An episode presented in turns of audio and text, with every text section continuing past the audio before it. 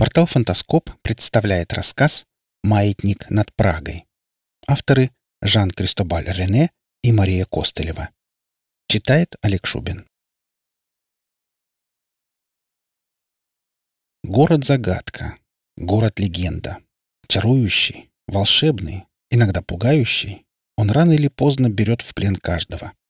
Искушенный путешественник, успевший присытиться старой Европой, поначалу останется равнодушным, но стоит ему только увидеть Прагу в час, когда зажигаются фонари на Карловом мосту, и он уже попался в паутину, сплетенную из сумерек и медово-желтого света. Этот город похож на старинный ларец ручной работы, а скорее даже на шкатулку с множеством отделений. Древняя брусчатка его мостовых еще помнит дробный перестук копыт и иногда даже делится своими воспоминаниями. Порой этот глухой звук можно услышать поздним вечером на границе уходящего дня. Он словно доносится из глубин сводчатых пражских дворов. Или то вовсе не отголоски прошлого, а маятник невидимых, но, несомненно, существующих часов? Огромные ходики висят над Прагой, и маятник раскачивается и отсчитывает время беспечных завсегдатаев маленьких пивных, очарованных туристов, посетителей ночных клубов и тех, кто сидит дома перед телевизором. Когда кто-то из них умирает, на циферблате сдвигается невидимая стрелка. Я в это верю. Более того, я откуда-то точно знаю, что так оно и есть. Только мне не с кем поделиться своим знанием, не с кем поразмышлять над тем, почему смерть повесила этот удивительный невидимый инструмент именно над Прагой. Я здесь уже целую неделю. Хожу по этим древним улицам, смотрю на остроконечные крыши и стрелочки ажурных мостов слушаю плеск волн Волтавы. И до сих пор не встретила ни одного человека, с которым можно было бы поговорить о невидимых часах. Или, например, о том, как прекрасны бывают танки. Жаль, я оставила блокнот в гостинице. Непременно нарисовала бы танк. Вот уже несколько минут Любомира не могла отвести взгляда от грозной стальной махины, возвышающейся в центре ангара. Дочь офицера, она с детства привыкла к военной технике и не раз ездила с отцом на учения. Никто из работников развлекательного парка «Танкодром Миловицы» не знал о том, что их скромный коллега, организующая шоу для самых младших посетителей, не понаслышке знает о возможностях бронетранспортеров и танков. Но в тех частях, где Любомира бывала с отцом, находились грозные боевые машины, а здесь — реликты с демонтированными башнями и отсутствующими пулеметами. Они не могли вызывать ничего, кроме жалости. Препарированные останки, используемые владельцами танкодрома для того, чтобы катать по пересеченной местности любителей экзотических развлечений, походили на безногих инвалидов, увешанных орденами, символом их былых заслуг. Но в этот момент Любомире вдруг показалось, что пригнанный в ангар Т-72 совсем не таков. Что этот гигант, которому еще только собираются отрубить ноги, знает об этом и готов всем доказать, что еще на что-то годен. В нем чувствовалась невероятная мощь. Ему как будто совершенно не нравилось, что предприимчивые бизнесмены собираются превратить его в развлечение. Этот красивый опасный зверь явно был создан для чего-то большего. Мне казалось, люди, живущие в таком особенном месте, и сами должны быть особенными. Но нет. Везде одни и те же лица. Самодовольные, глупые, простые. Я почти вижу мысли нечистых на руку деляк, матерей-одиночек, продавщиц цветов. Я знаю, что у многих из них не хватает денег, и многие думают о смерти. Конечно, о чужой смерти.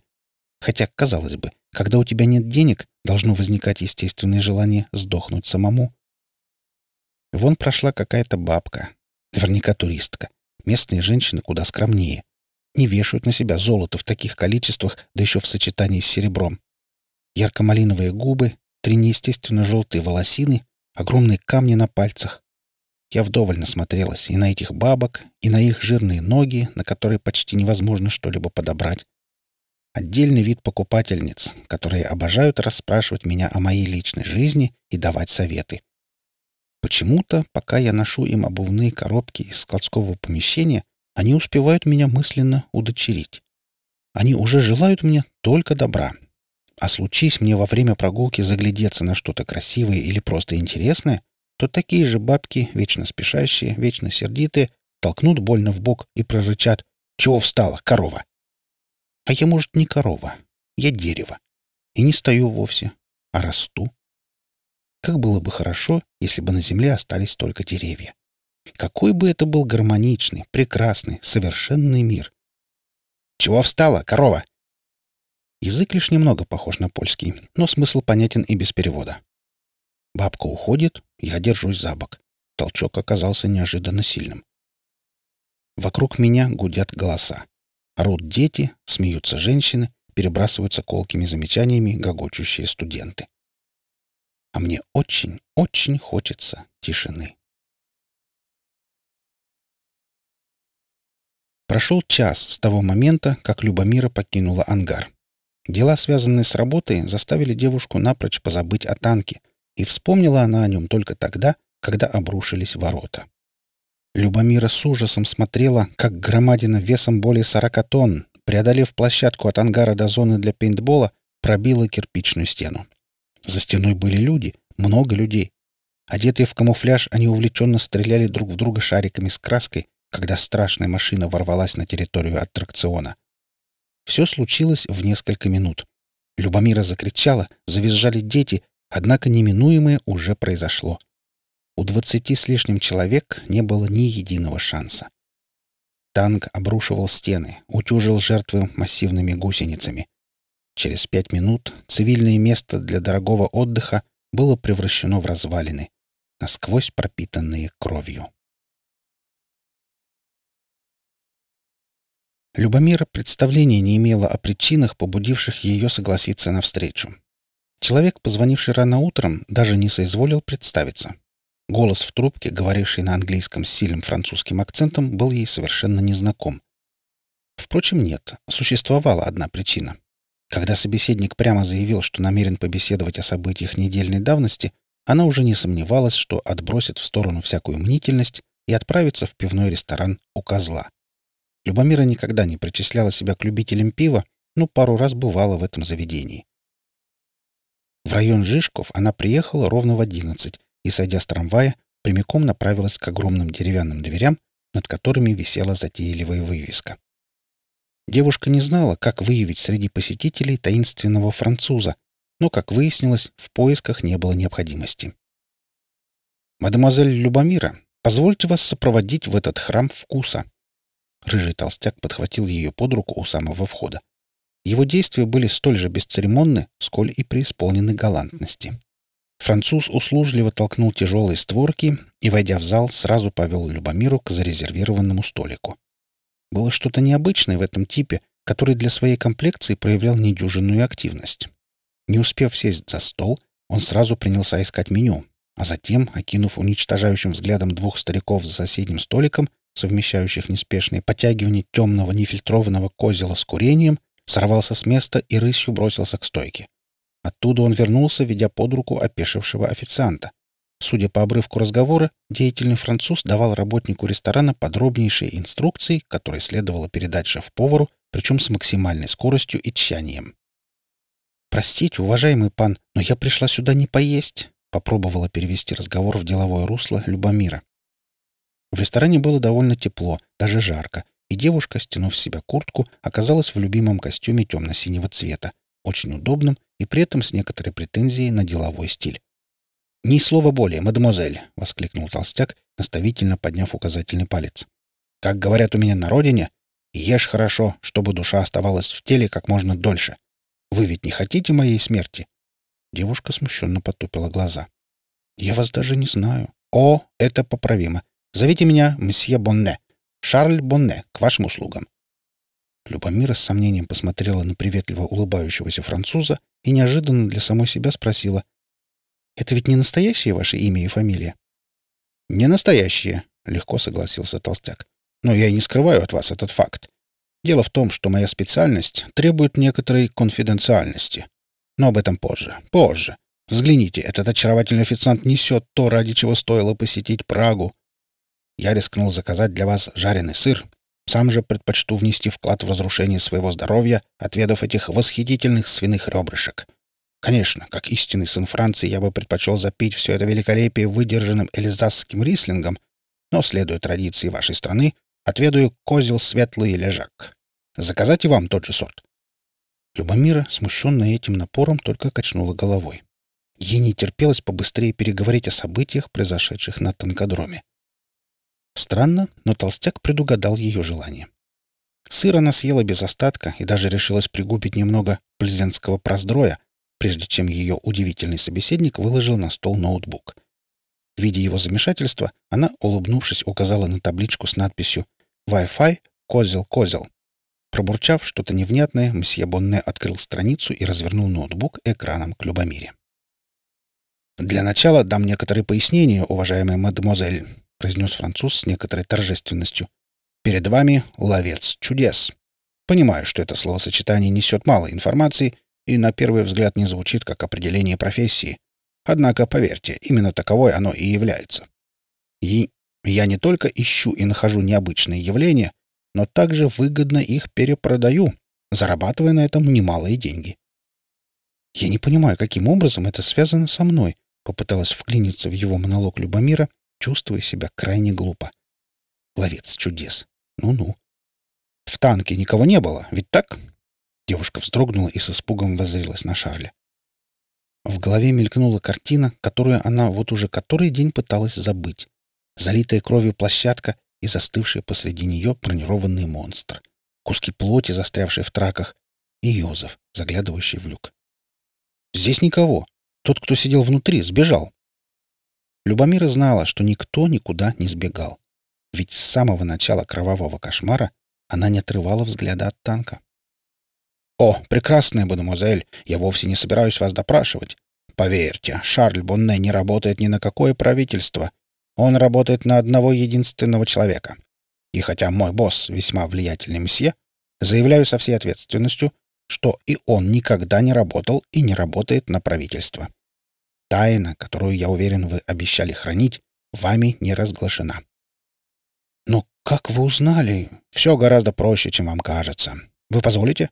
С этими словами толстяк порывисто вскочил со своего места и пересел поближе. «Вот, посмотрите. Я, как ловец чудес, не мог пройти мимо страшного происшествия в Миловицах. Надо сказать, что с самого начала многое в этой истории казалось мне загадочным и достойным моего внимания. Во-первых, полиция не обнаружила по горячим следам маньяка, управлявшего танком. Во-вторых, в сети не появилось ни одной фотографии, ни одного видеофайла с изображением произошедшей трагедии. Последнее показалось мне наиболее странным. Все-таки танкодром — место публичное. При нынешнем обилии гаджетов трудно даже представить подобную ситуацию. Любомира вспомнила свой смартфон, из которого полностью исчезли все данные, включая список контактов и журнал звонков, но ничего не сказала. Впрочем, толстяку, похоже, не требовались никакие подсказки. По многочисленным постам в социальных сетях я выяснил, что все электронные накопители, от чипов до постоянных запоминающих устройств оказались опустошены. И нет, я не удивлен этим фактом. Вот уже несколько лет, как приборы, способные проделать подобный фокус с носителями информации, вышли за стены военных ведомств. Я почти уверен, что на танкодроме подобное устройство установлено стационарно. Кто-то очень не хотел, чтобы информация просочилась за стены аттракциона.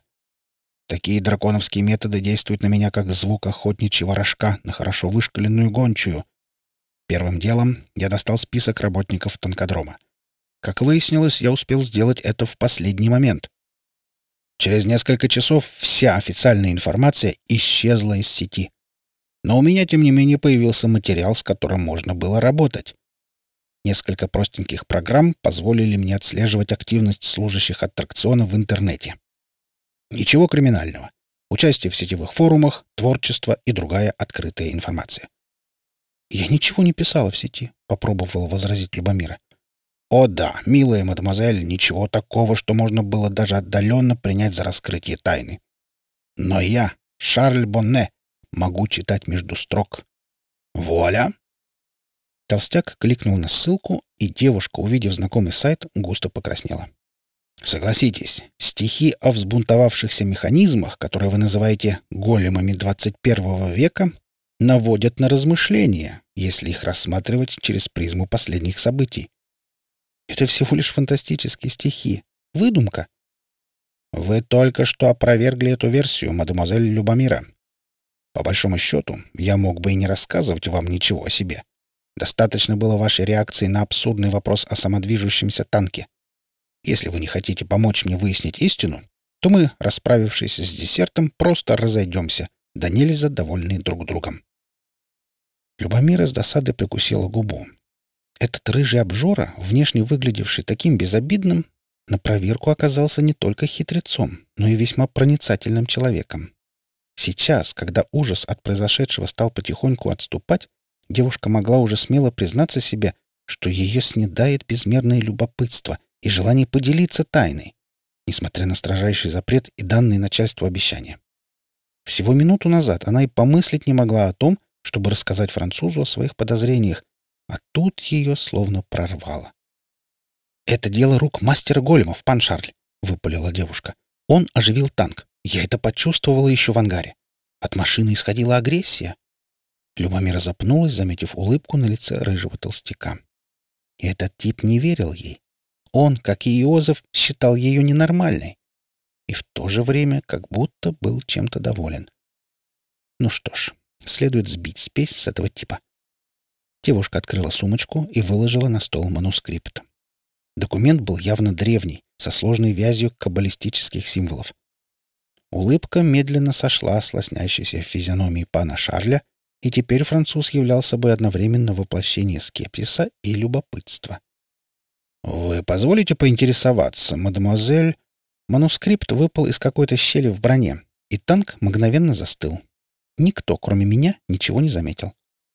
Любомира торжествующе посмотрела на Бонне, который осторожно взял в руки документ и, развернув его, пристально выгляделся в надписи. «Вы думаете, что это тетраграмматон? Но ведь, согласно легенде, имя Бога может оживить только глиняную статую». Девушка уже пожалела о том, что рассказала о своих подозрениях этому странному типу. Впрочем, теперь поздно было останавливаться. Когда Любомира продолжила рассказ, ей показалось, что Шарль удовлетворенно кивнул словно она оправдала его ожидания. Возможно, кто-то применил древние знания к современной технике. Поверьте, танк двигался сам по себе и остановился в тот момент, когда возле него упал этот листок. «Отлично!» — неожиданно легко согласился француз. «Значит, моя задача состоит в том, чтобы отыскать человека, применившего древние заклятия к современной технике. Есть ли у вас какие-нибудь мысли по этому поводу?» Любомира раздумывала с минуту. Этот человек внушал доверие, но при этом девушка почему-то не могла отделаться от мысли, что за расположением француза стоит что-то еще. Зато он не поднял ее на смех, увидев пергамент. «Да, пан Шарль, я знаю, кто превратил танк в голема», — решилась Любомира. Она была единственным посторонним человеком в ангаре. «Боже, что я натворила?» Покосившись на Шарля, Любомира в смятении прикусила губу. Бонне, разменявший пятый десяток, выглядел как попугай. Клетчатый разноцветный костюм, алая рубашка и ярко-желтые теннисные туфли от Багетто Венета совершенно не шли его грузной фигуре. Положение спасала огненно-рыжая шевелюра, выбивающаяся из-под модного берета, но, тем не менее, француз производил впечатление, если не клоуна, то весьма эксцентричного человека. Кто вы и к кому направляетесь?» Охранник у служебного входа не сводил восхищенного взгляда с толстяка. Ему и в голову не пришло подозревать в чем-то Шарля, однако девушка была убеждена, что внутрь француза не пустят. Уж слишком фантастично была придуманная ими версия. Видя ее замешательства, ловец чудес перехватил инициативу. «Как? Вы не узнали меня, молодой человек? А ведь каких-нибудь пять лет назад вы попросили бы у меня автограф и сочли бы за честь сфотографироваться с самим Шарлем Бонне. Напор рыжего хитреца несколько смутил охранника, но он, конечно, не забыл о своих обязанностях. «Это служебный вход, уважаемый пан. Вы можете пройти на танкодром через главные ворота, приобретя входной билет». «Я бы с удовольствием это сделал, мой друг. Но в Миловице меня привели именно служебные дела. Можете себе представить, вместо того, чтобы весело провести время, Шарль Бонне вынужден заниматься тем, чем много лет занимался в Париже. Я один из лучших детских аниматоров в мире, молодой человек. О, эти милые малыши! Ради их улыбок и веселого смеха Шарль Бонне готов продать душу дьяволу. В этот момент Любомира почему-то подумала, что француз на дух не переносит детей, хотя его восторги, надо признать, звучали вполне убедительно. «Все это хорошо, пан Бонне, но мне нужны подтверждения». Любомира мысленно застонала. Она так надеялась, что застанет в будке охраны добродушного старого Вацлава. Увы, после происшествия всю охрану сменили. Шарль предположил, что манускрипт окажется довольно ценным, чтобы его хозяйка вернулась за ним на место происшествия. Парк открылся через неделю после встречи в у козла. Все это время Бонне проживал в гостинице, ожидая звонка от Любомиры. Французу было необходимо оправдать свое постоянное присутствие возле нее. Именно поэтому он и придумал историю с аниматором. Увы, похоже, что все было напрасно. «Ни слова больше, мсье. Неужели вы могли подумать, что у меня нет необходимых документов?» Толстяк величественно протянул охраннику бумаги, извлеченные из внутреннего кармана разноцветного пиджака. Ознакомившись с ними, Цербер нажал на кнопку, открывая турникет. Важно кивнув, Шарль торжественно вплыл на территорию танкодрома. Любомира, показав свои документы, поспешила за ним. Ответив невинной улыбкой на ее вопросительный взгляд, он коротко пояснил. «У моего босса хорошие связи». «Говорю вам, это она!» Любомира нетерпеливо топнула ножкой. Шарль вальяжно расселся на скамейке, совершенно не собираясь вставать и гнаться за сумасшедшей, устроившей кровавую баню на танкодроме. Они только-только проводили большую группу детей, которых толстяк развлекал огромным количеством фокусов. Малыши были в восторге, а Любомира снова поразилась предусмотрительности француза. Он честно признался, что выучил фокусы и раздобыл реквизит за ту неделю, пока они ожидали открытия аттракциона. «Вы уверены, мадемуазель Любомира? Она стоит к вам спиной. Да, черт побери, я уверена. Девушку раздражало то безразличие, с которым он воспринял новость о появлении преступницы среди толпы туристов. И если вы не проявите немного прыти, я вызову охрану и потребую задержать эту мерзавку. И что вы скажете полицейским, милая девушка? Продемонстрируете им манускрипт?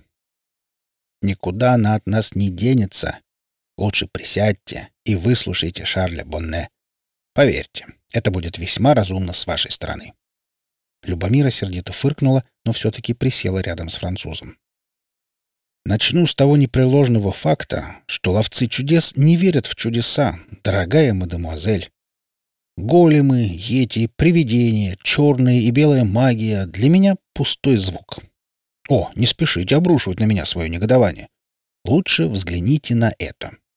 Шарль протянул девушке свой смартфон и Любомира не смогла сдержать удивленного возгласа. На продемонстрированной ей фотографии был изображен стол, буквально заваленный пергаментами, аналогичными тому, который лежал в ее сумочке. Я сделал эту фотографию на следующий день после нашей встречи. Этими сувенирами торгуют в магазинчике, расположенном рядом со старо-новой синагогой. Той самой, где по преданию хранятся останки голема. «Так вы с самого начала знали?» «Да-да, милая мадемуазель. Поддакивая, я нагло втерся к вам в доверие. Согласитесь, иначе вы замкнулись бы в себе и не выдали бы мне нужную информацию».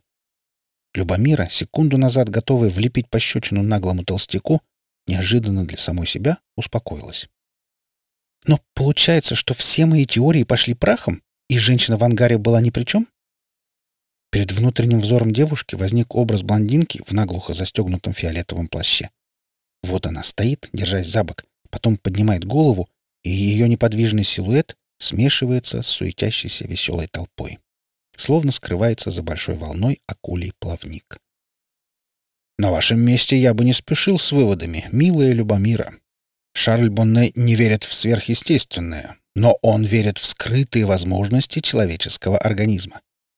Поверьте, мне приходилось иметь дело с людьми, которые могут двигать предметы на расстоянии, я воочию видел телепатов и заключал контракты с теми, кто способен предсказывать будущее. Я почти уверен, что мы имеем честь лицезреть человека, умеющего управлять механизмами на расстоянии. Тем более мне непонятна причина вашего бездействия, пан Бонне.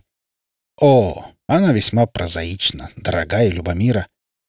Во-первых, я не уверен в правильности своих догадок. Во-вторых, если я окажусь прав, то эта дамочка весьма опасна. В-третьих, как я уже сказал, она никуда не денется. Мы живем в век электроники и интернета. За время нашей приятной беседы мой компьютер, запущенный со смартфона, отсканировал изображения из камер слежения танкодрома, сличил их с огромной базой данных и прислал мне полное досье на нашу подопечную. Я знаю о ней очень многое, от имени до гостиницы, в которой она остановилась, от фамилии парикмахера до размера обуви на ее ногах. Кстати, мадемуазель Злата, а именно так ее зовут, работает в магазине, продает туфельки. Любомира удрученно покачала головой. Она не держала обиды на толстяка, но ей претило бездействие. Тут, в десяти шагах, стоял безжалостный убийца, а она должна была ждать неизвестно чего. Неожиданно ее осенило. Если манускрипт был всего лишь сувениром, то почему мы здесь? И вновь ей показалось, что ловец чудес слегка кивнул в ответ на ее вопрос. Он словно ждал такой реакции и такого вопроса. «Я пока ничего не могу вам сказать, мадемуазель Любомира», Тут уж девушка всерьез рассердилась. Пошел он к черту со своими секретами. Кипя от негодования, она поднялась и решительно направилась к блондинке в фиолетовом плаще. «Злата!» Женщина рассеянно глядела толпу и увидела Любомиру. Слегка наклонила голову, словно перед ней появился еще один экспонат, который следовало получше рассмотреть. И в следующий момент на ее губах заиграла полуулыбка, в которой читалось странное торжество. И еще предвкушении чего-то. «Черт побери, что вы натворили?» Но Любомира не слушала Шарля, который уже был рядом и крепко держал ее за локоть, пытаясь куда-то утащить. Она вдруг поняла, что Злата пришла сюда за ней, и что рыжий негодяй знал об этом. Но сейчас это все не имело никакого значения, потому что она нашла то, что искала. Что я искала? — удивленно спросила себя Любомира, когда Шарль сдернул ее с места и поволок в сторону выхода. Но было уже поздно. Утробно взревел восьмицилиндровый турбинированный двигатель. Любомира узнала этот звук и вздрогнула. Могучий агрегат приводил в движение бронеавтомобиль, который многие дилетанты называли «Хаммер». На самом деле так называлась гражданская версия символа американской армии. Два списанных «Хамви» катали туристов по танкодрому, доставляя не меньше эмоций, чем танки. Толпа бросилась в рассыпную, когда на площадку, вздымая клубы пыли, въехал один из этих трехтонных монстров. «Бежим!» Любомиру не пришлось упрашивать. Они с Шарлем, подгоняемые ревом двигателя, бросились к служебному входу и проскочили мимо охранников ту секунду, когда бронеавтомобиль врезался в будку. Девушку, Шарля и работника, сообразившего броситься за ними, Спасло то, что часть удара приняла на себя стена.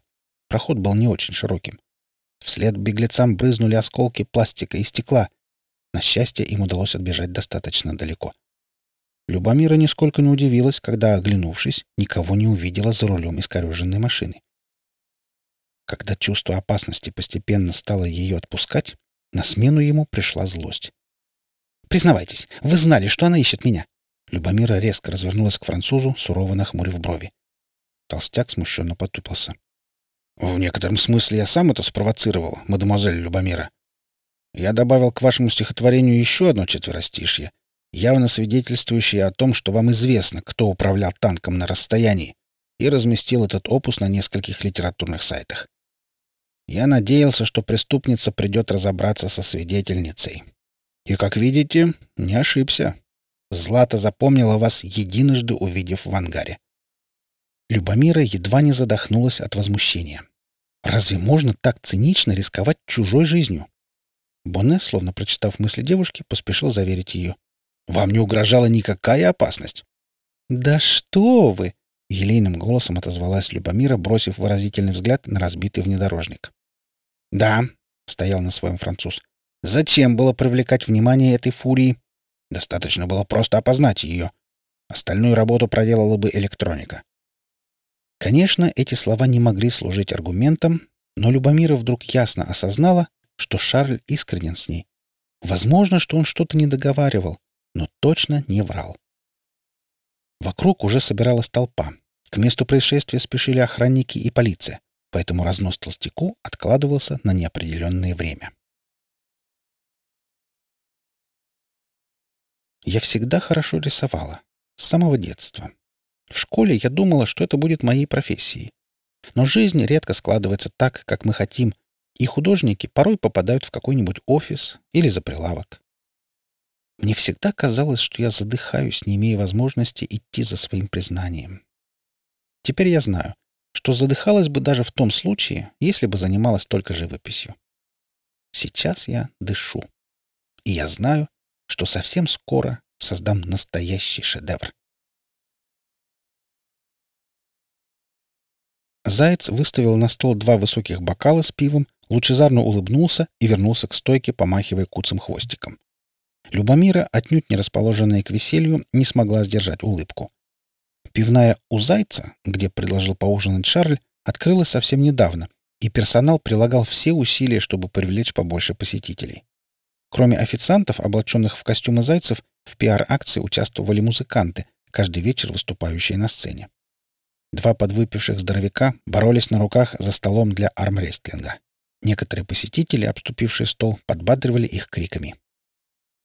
Бонне и Любомире изрядно потрепали нервы в полицейском участке, отпустив только под вечер. Француз в основном молчал, заговорив лишь тогда, когда девушка расправилась со своей порцией гуляша на пиве с луком. «Можете не беспокоиться за свою безопасность, Любомира. Я знаю, где находится Злата. Она несколько раз попадала в поле зрения камер слежения. Да и номер ее сотового телефона мне известен. Мне не составляет труда отслеживать ее передвижение.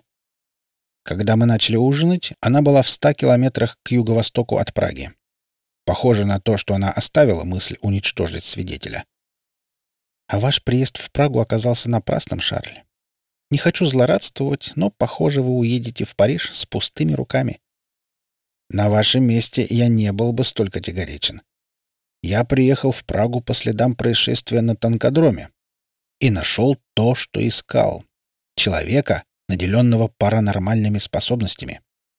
Бонне пристально, с лукавым прищуром смотрел на Любомиру, и, наконец, девушку осенило. «Я? Да-да, дорогая мадемуазель. Вы обладаете способностью чувствовать эмоции других людей. Судя по тем историям, которыми вы делились в социальных сетях, этот дар был у вас всегда. Собственно, в Прагу я ехал выявить эмпата, то, что самоуправляемый танк не террористический акт, а дело рук другого человека, наделенного даром, я узнал только здесь, в столице Чехии. Добавлю, что вы не только чувствуете эмоции окружающих, но и способны по ним выявить в толпе знакомого человека. Именно благодаря этому свойству вы смогли узнать Злату, увидев ее со спины. Как ни странно, сказанное не оказалось сюрпризом для Любомиры. Во-первых, она давно чувствовала в себе необычайную восприимчивость к чужим эмоциям, и слова француза просто расставили все на свои места. Во-вторых, она знала, что Шарль не врет. Теперь знала наверняка. Какое-то время девушка переваривала информацию, прислушиваясь к своим ощущениям. Затем в голове вдруг словно прозвенел тревожный звоночек, и Любомира с некоторым испугом посмотрела на Бонне, затем спросила тихо, с расстановкой. «Вы уверены, что я могу узнать человека на расстоянии, почувствовав его эмоции? Шарль согласно кивнул. еще один вопрос. Вы уверены, что Злата не в Праге? О, она не могла за полчаса добраться до города. Бонне запнулся, взглянув на экран смартфона. Затем, бросив мимолетный взгляд на листок, в который официант аккуратно вписывал счет за пиво и еду, положил на стол наличные и, буркнув «Быстро уходим», Любомира последовала за ним. До двери оставалось несколько шагов, когда стены сотряс оглушительный взрыв. Стекла витрины, выбитые взрывной волной, блестящим дождем хлынули в помещение. «Она нашла меня! Шарль, она собирается меня убить! Как она меня нашла?» Любомира чувствовала, как ее захлестывает волна истерики, но ничего не могла с собой поделать. Бонне осторожно выглянула за дверь, затем, повернувшись к девушке, произнес, пытаясь успокоить. Если бы она знала, где ты находишься, мы были бы уже мертвы. Эту ненормальная взорвала полицейский участок. Скажи, ты ее чувствуешь? Да. Злата не испытывает больше страха. Она в восторге от того, что может убить меня. Ты говорил, что она далеко. Она и была далеко. Кто тоже знал, что она прилетит назад на русском крокодиле. На чем? На русском военном вертолете Ми-24Д. Я уверен, что она угнала машину из расположения 221-й вертолетной эскадрильи, которая базируется как раз на юго-востоке. Она выстрелила по полицейскому участку противотанковыми управляемыми ракетами «Фаланга». Кто бы мог подумать, что обладатель такого уникального дара — маньяк? Надеюсь, ее быстро собьют. Это не поможет. Ее нет в кабинке. Но я знаю, где она и что задумала. Даже если уничтожат вертолет, она не остановится. Шарль, мы должны немедленно ее найти. Француз с удивлением посмотрел на Любомиру. Она и сама не понимала, почему больше не испытывает страха. Возможно, тому виной было окончательное осознание своего дара. После того, как Шарль открыл ей глаза, способность ощущать эмоции окружающих усилилась в разы. Любомира чувствовала страх посетителей, боль раненых и умирающих, но сильнее всего ощущала эмоции Златы, упоение и безумный восторг. Еще немного, и продавщица туфелек начнет расстреливать людей на улицах. Любомира чувствовала, что Бонне колеблется, раздумывая, бежать ли к властям или действовать самостоятельно. «Шарль, нам никто не поверит, а эта змея вновь сбежит». Застрочил пулемет. Любомира смело шагнула в двери. Вертолет висел в сотне метров от пивной, планомерно обстреливая окна и вход полицейского управления. Однако на окутанном дымом здании не было следов сильных разрушений. Пока. «Где она?» «Решился. На смотровой площадке Индержижской башни. Вон там». Любомира указала на стрельчатое строение, одно из самых красивых в Праге.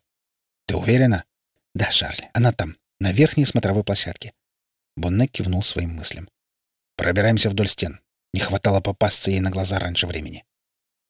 Девушка благодарно посмотрела на толстяка, который уже зашагал в сторону башни, стараясь держаться ближе к зданиям. Благодаря дару она чувствовала, насколько трудным было для него принятое решение. Глубоко вздохнув, словно перед прыжком в воду, Любомира отправилась вслед за французом. Пока они подбирались к башне, вжимаясь в стены домов, окружающих Вацлавскую площадь, ситуация возле полицейского участка резко изменилась. Вертолет сделал круг над зданием, словно примериваясь к добыче, и внезапно открыл огонь по витринам расположенных рядом магазинов. Любомира ощутила панику людей, прячущихся в домах, и дикую радость, охватившую Злату. Площадь вдруг представилась девушке холстом, а вертолет, начиненный смертоносными зарядами, кистью в руке художника. Эмоции Златы были настолько сильными, что Любомира не сразу сообразила, что смотрит на происходящее отнюдь не своими глазами. Она тряхнула головой, сбрасывая наваждение и словно выплывая из темного омута. Вход в башню уже был рядом, и она бросилась туда, не раздумывая. Бонне не отставал ни на шаг хотя и пыхтел, как паровоз, когда они спешили по крутым ступенькам на самый верх. Лишь раз толстяк проявил некоторое оживление. Они проходили последний, девятый этаж, где располагался известный на весь мир ресторан «Колокольня», когда он буркнул «Непременно отобедаю здесь, прежде чем вернуться в Париж». Несмотря на весь трагизм ситуации, Любомира невольно улыбнулась, почувствовав эмоции Шарля. Он действительно думал о еде в такой момент. Воистину, идеальный обжора. «Злата, не надо!» Любомира, красная, запыхавшаяся, вылетела на смотровую площадку и тут же прислонилась к стене. Она преодолела 200 ступенек, поднялась на высоту в 67 метров, и не было ничего удивительного в том, что ноги теперь отказывались ее держать. Злата обернулась. Ветер трепал полы расстегнутого плаща и золотистые волосы, а на лице сияла улыбка. Искренняя, счастливая. «Вам это нравится!» — прошептала Любомира. Но разве вам что-то сделали эти люди? Или я? Конечно, мне это нравится, весело отозвалась Злата. Потом внезапно подбежала к двери и, захлопнув ее, задвинула тяжелый засов. «Шарль!» — Любомира попыталась дотянуться до засова, но преступница преградила ей путь. «Если ты успокоишься, то поймешь меня», — сказала Злата. «Ты тоже можешь видеть скрытые, я знаю. Перестань бояться смерти, и ты осознаешь, что становишься участницей красивейшего действа. Смерть — это искусство, и у меня к ней настоящий талант. Этого не может быть. Любомира уже отдышалась, и теперь голос ее звучал более-менее ровно. «Не бывает таких талантов. Талант — это то, что несет людям счастье». Злата рассмеялась. «У настоящего искусства зрители не люди. Когда-то, между прочим, я хотела стать художницей. Но всегда понимала, великой художницей не стану никогда. Мое предназначение не в этом. Теперь я уверена. Не бывает предназначения, чтобы убивать людей. И не может быть дара к убийству у человека. Она просто сумасшедшая, — говорила себе Любомира, чувствуя, как отчаяние и злость Шарля Бонне, ломившегося в запертую дверь, начали ослабевать. Ловец чудес побежал за подмогой. Я должна тянуть время. Он успеет. «Кто тебе сказал?» Злата, посерьезнев, наклонила голову. «Мой дар именно в этом, поверь. Я это поняла, когда захотела, чтобы танк раздавил людей в том ангаре. И он их раздавил. Все эти штуки слушаются меня, когда я хочу кого-то убить. Все механизмы, кроме одного, невидимого. Даже хорошо, что ты сама сюда пришла. Вертолет мне больше не нужен, но это все равно будет красиво. Злата вытащила из кармана плаща автоматический пистолет. «Представь себе, как ты будешь лететь над этим городом, над этими людьми, которые никогда не смогут оценить твоего полета. Но кто-то, я уверена, оценит. Я не была бы наделена этой способностью, если бы не существовало настоящих ценителей. «У людей, которых ты убиваешь, тоже есть способности», — выпалила Любомира. Она не чувствовала ненависти в преступнице, и это внушало некоторую надежду на то, что Злату можно уговорить. Ну или, по крайней мере, задержать на какое-то время. Они тоже хотят следовать за своим предназначением. Почему ты, а не они? А почему они, а не я? Чем я хуже?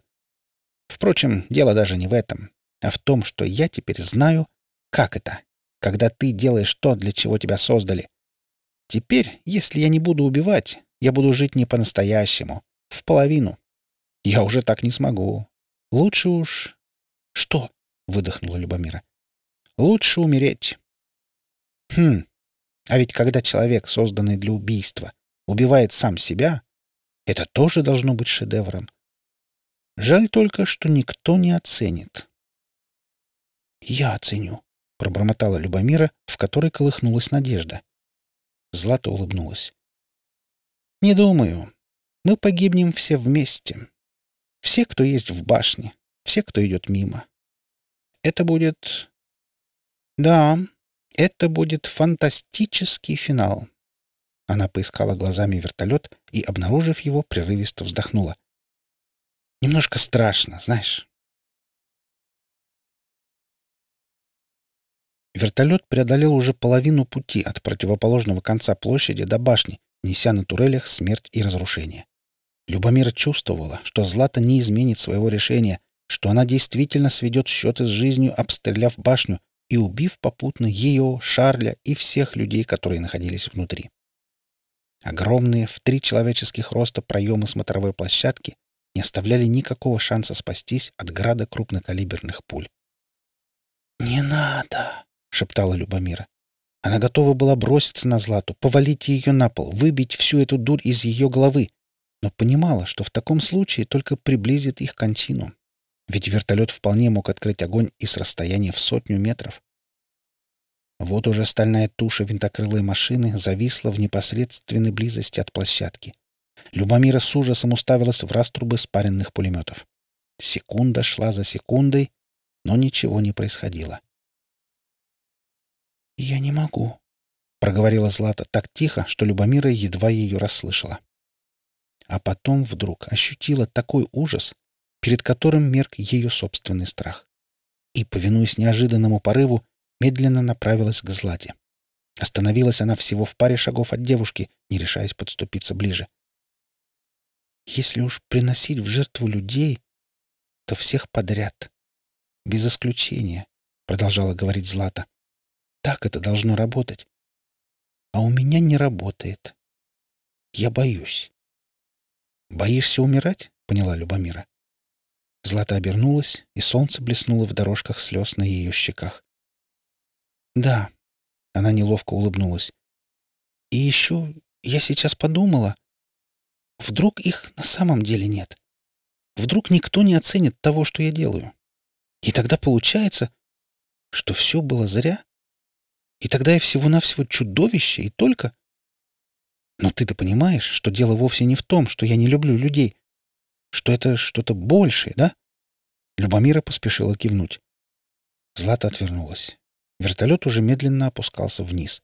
Оглушительный звук вращающихся винтов стал сходить на нет сразу, как только машина приземлилась на площади, став похожей сверху на толстого майского жука. «Жизнь сильнее смерти», — сказала Злата. «Даже во мне». В ней разразилась целая буря эмоций. У Любомира даже голова пошла кругом и стало сложно дышать. Поэтому, когда Злата бросилась к перилам, девушка не сразу поняла, что происходит.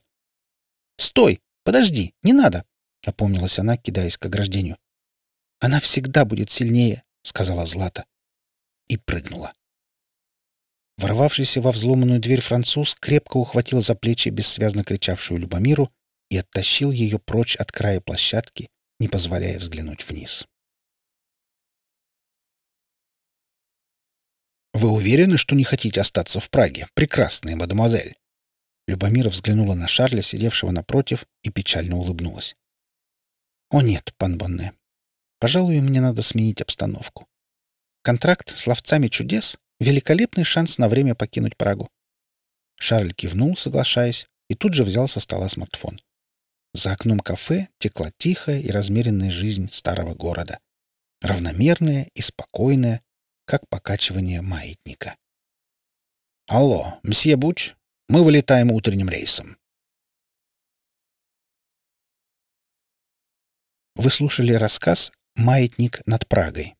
Авторы Жан-Кристобаль Рене и Марина Костылева. Читал Олег Шубин.